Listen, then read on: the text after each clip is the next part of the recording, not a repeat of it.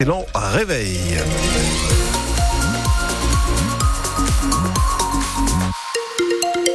Nous sommes le samedi 6 janvier. L'actualité euh, en ce qui concerne les routes, euh, les grands axes A2, autoroute A25 ce matin, ça roule parfaitement bien. Attention, les chaussées sont assez humides, donc prudence. La météo du jour justement, puisque je parlais de pluie, ça va continuer ou pas alors? Oui, alors ce matin on se réveille avec un ciel couvert et pour la pluie, euh, il y en aura peut-être un petit peu dans la matinée dans le nord et sans doute dans le Pas-de-Calais également. Et côté température, il fait 8 degrés à Lefrancouc, 6 à Douai et 5 à Aumont. 13 établissements scolaires du Pas-de-Calais resteront fermés lundi pour la rentrée. Touchés par les inondations, ces écoles ne peuvent pas rouvrir pour la fin des vacances de Noël. Certains élèves seront accueillis dans un autre lieu, une salle communale ou une autre école d'une autre commune. D'autres écoles ont décidé d'assurer les cours à distance. C'est le cas du collège François Mitterrand à Terouane, près de Saint-Omer. Plusieurs bâtiments ont été touchés et depuis deux jours, 80 personnes sont donc mobilisées pour tout remettre en état. Des agents du département, mais aussi le personnel du collège, des parents et des élèves.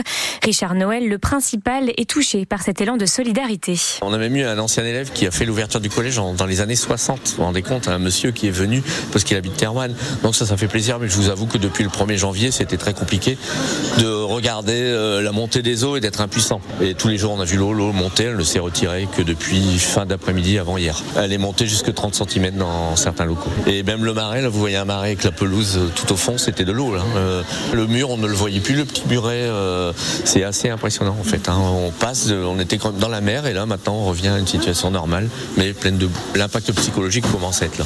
Euh, on a des familles impactées, des personnels impactés, vraiment très très fort. Donc forcément c'est épuisant. Mais la machine peut être vite relancée parce que grâce à ce bel élan de solidarité, tout le monde se sent investi pour euh, sauver le collège. Il n'était pas en danger, mais pour aller plus vite là, aujourd'hui avec le nombre de bénévoles, on a gagné euh, au moins deux jours. Un collège, une école, c'est le cœur de. Là, il y a 675 élèves dans un village de 1300 habitants. C'est plus qu'important. Hein. Tout le monde est derrière nous, donc nous, on est prêt à, reprendre très très vite. Des propos recueillis par Sophie Morland et la liste des écoles concernées par les fermetures est à retrouver sur le site de France Bleu. Et aujourd'hui, là, la pleine et la Canche sont toujours en vigilance orange. Et depuis le début de ces nouvelles inondations, 14 entreprises et 70 commerces ont été touchés selon le décompte de la préfecture du Pas-de-Calais. Et plus de, 2060, de 2700 habitations ont été inondées. Pour beaucoup de sinistrés, le retour au travail est donc difficile, d'où cet appel lancé par la CFDT Hauts-de-France. Pour les salariés du privé, le syndicat demande de la bienveillance de la part des employeurs, les encourageant à accorder des autorisations d'absence exceptionnelles. Et la CFDT Fonction publique a par ailleurs sollicité le ministre de la Fonction publique afin que des instructions soient données aux employeurs pour que les agents puissent bénéficier d'autorisations spéciales d'absence en raison de l'état de catastrophe naturelle. Un homme est mort hier après avoir été interpellé par la police. Jeudi, il avait reçu une dizaine de coups de taser à Montfermeil en Seine-Saint-Denis. L'homme se serait montré extrêmement agressif dans une, épicerie, dans une épicerie de la commune. Sur place, les policiers appelés ont tenté de le faire revenir à la raison sans succès. L'homme a été transporté à l'hôpital et a fait un arrêt cardiaque dans le camion des secours. Il est décédé hier matin à l'hôpital de la Pitié-Salpêtrière à Paris où il avait été conduit. La Ligue pour la protection des oiseaux se félicite de la condamnation d'un Dunkerquois qui avait tué trois goélands argentés juvéniles, une espèce protégée. Fin juillet 2022, il avait été filmé en train de les tuer dans la cour de sa fille. Le tribunal de Dunkerque l'a condamné à payer une amende de 500 euros et à verser 300 euros de compensation à la LPO du Nord.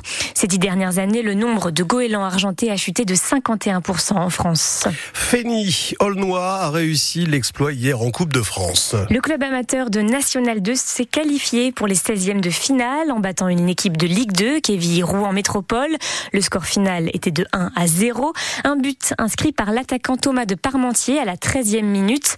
Et 20 minutes plus tard, le gardien nordiste Samuel Atrou a arrêté un pénalty adverse. C'est donc la première fois dans son histoire que Fény Aulnois va participer au 16e de finale de la Coupe de France, Sylvain Charlet. Dans le vestiaire, au milieu de ses joueurs, une bouteille de champagne à la main, le président du club, Laurent Ménissé, savoure cette qualification historique pour les 16e de finale. C'est magique, c'est extraordinaire. C'est d'autant plus que je j'ai voulu le voir sur le banc de touche et c'est totalement différent avec les coachs. C'était vraiment génial. À ses côtés, le buteur Thomas de Parmentier n'est pas prêt lui aussi d'oublier cette soirée.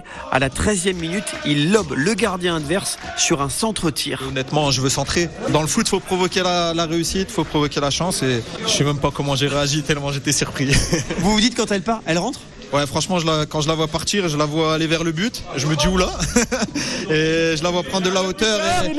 Et, et le gardien vite être dépassé. Donc euh, tout de suite, je la vois, je la vois dedans. Autre héros de ce match, le gardien Samuel Atrous, auteur d'un arrêt sur penalty 20 minutes plus tard. Ce qui m'a marqué aujourd'hui, c'est que les mecs ont jamais paniqué en fait, et euh, face à une Ligue 2 et pas n'importe laquelle. Et c'est vrai que moi, ce que j'ai ressenti aujourd'hui, c'est que les mecs étaient costauds et on n'a pas, on n'a pas tremblé en fait. Les joueurs de Fény-Aulnois espèrent maintenant retrouver une équipe de Ligue 1 sur leur chemin. Le PSG, par exemple, pour une revanche du 32e de finale perdu 3 buts à 0 il y a deux ans.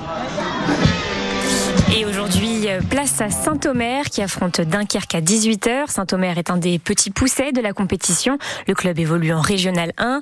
Et à 15h30, Lille affronte une autre équipe de Régional 1, la formation martiniquaise des Golden Lions, club de la ville de Saint-Joseph au nord de Lille un match à suivre en direct sur France Bleu Nord. Et on l'apprend ce matin, Mario Zagallo, la légende du football brésilien, s'est éteint hier à l'âge de 92 ans. Il est le premier à avoir remporté la Coupe du Monde en tant que joueur, puis comme entraîneur. Surnommé le professeur, Zagallo a même joué un rôle clé dans quatre des cinq titres mondiaux remportés par le Seleção.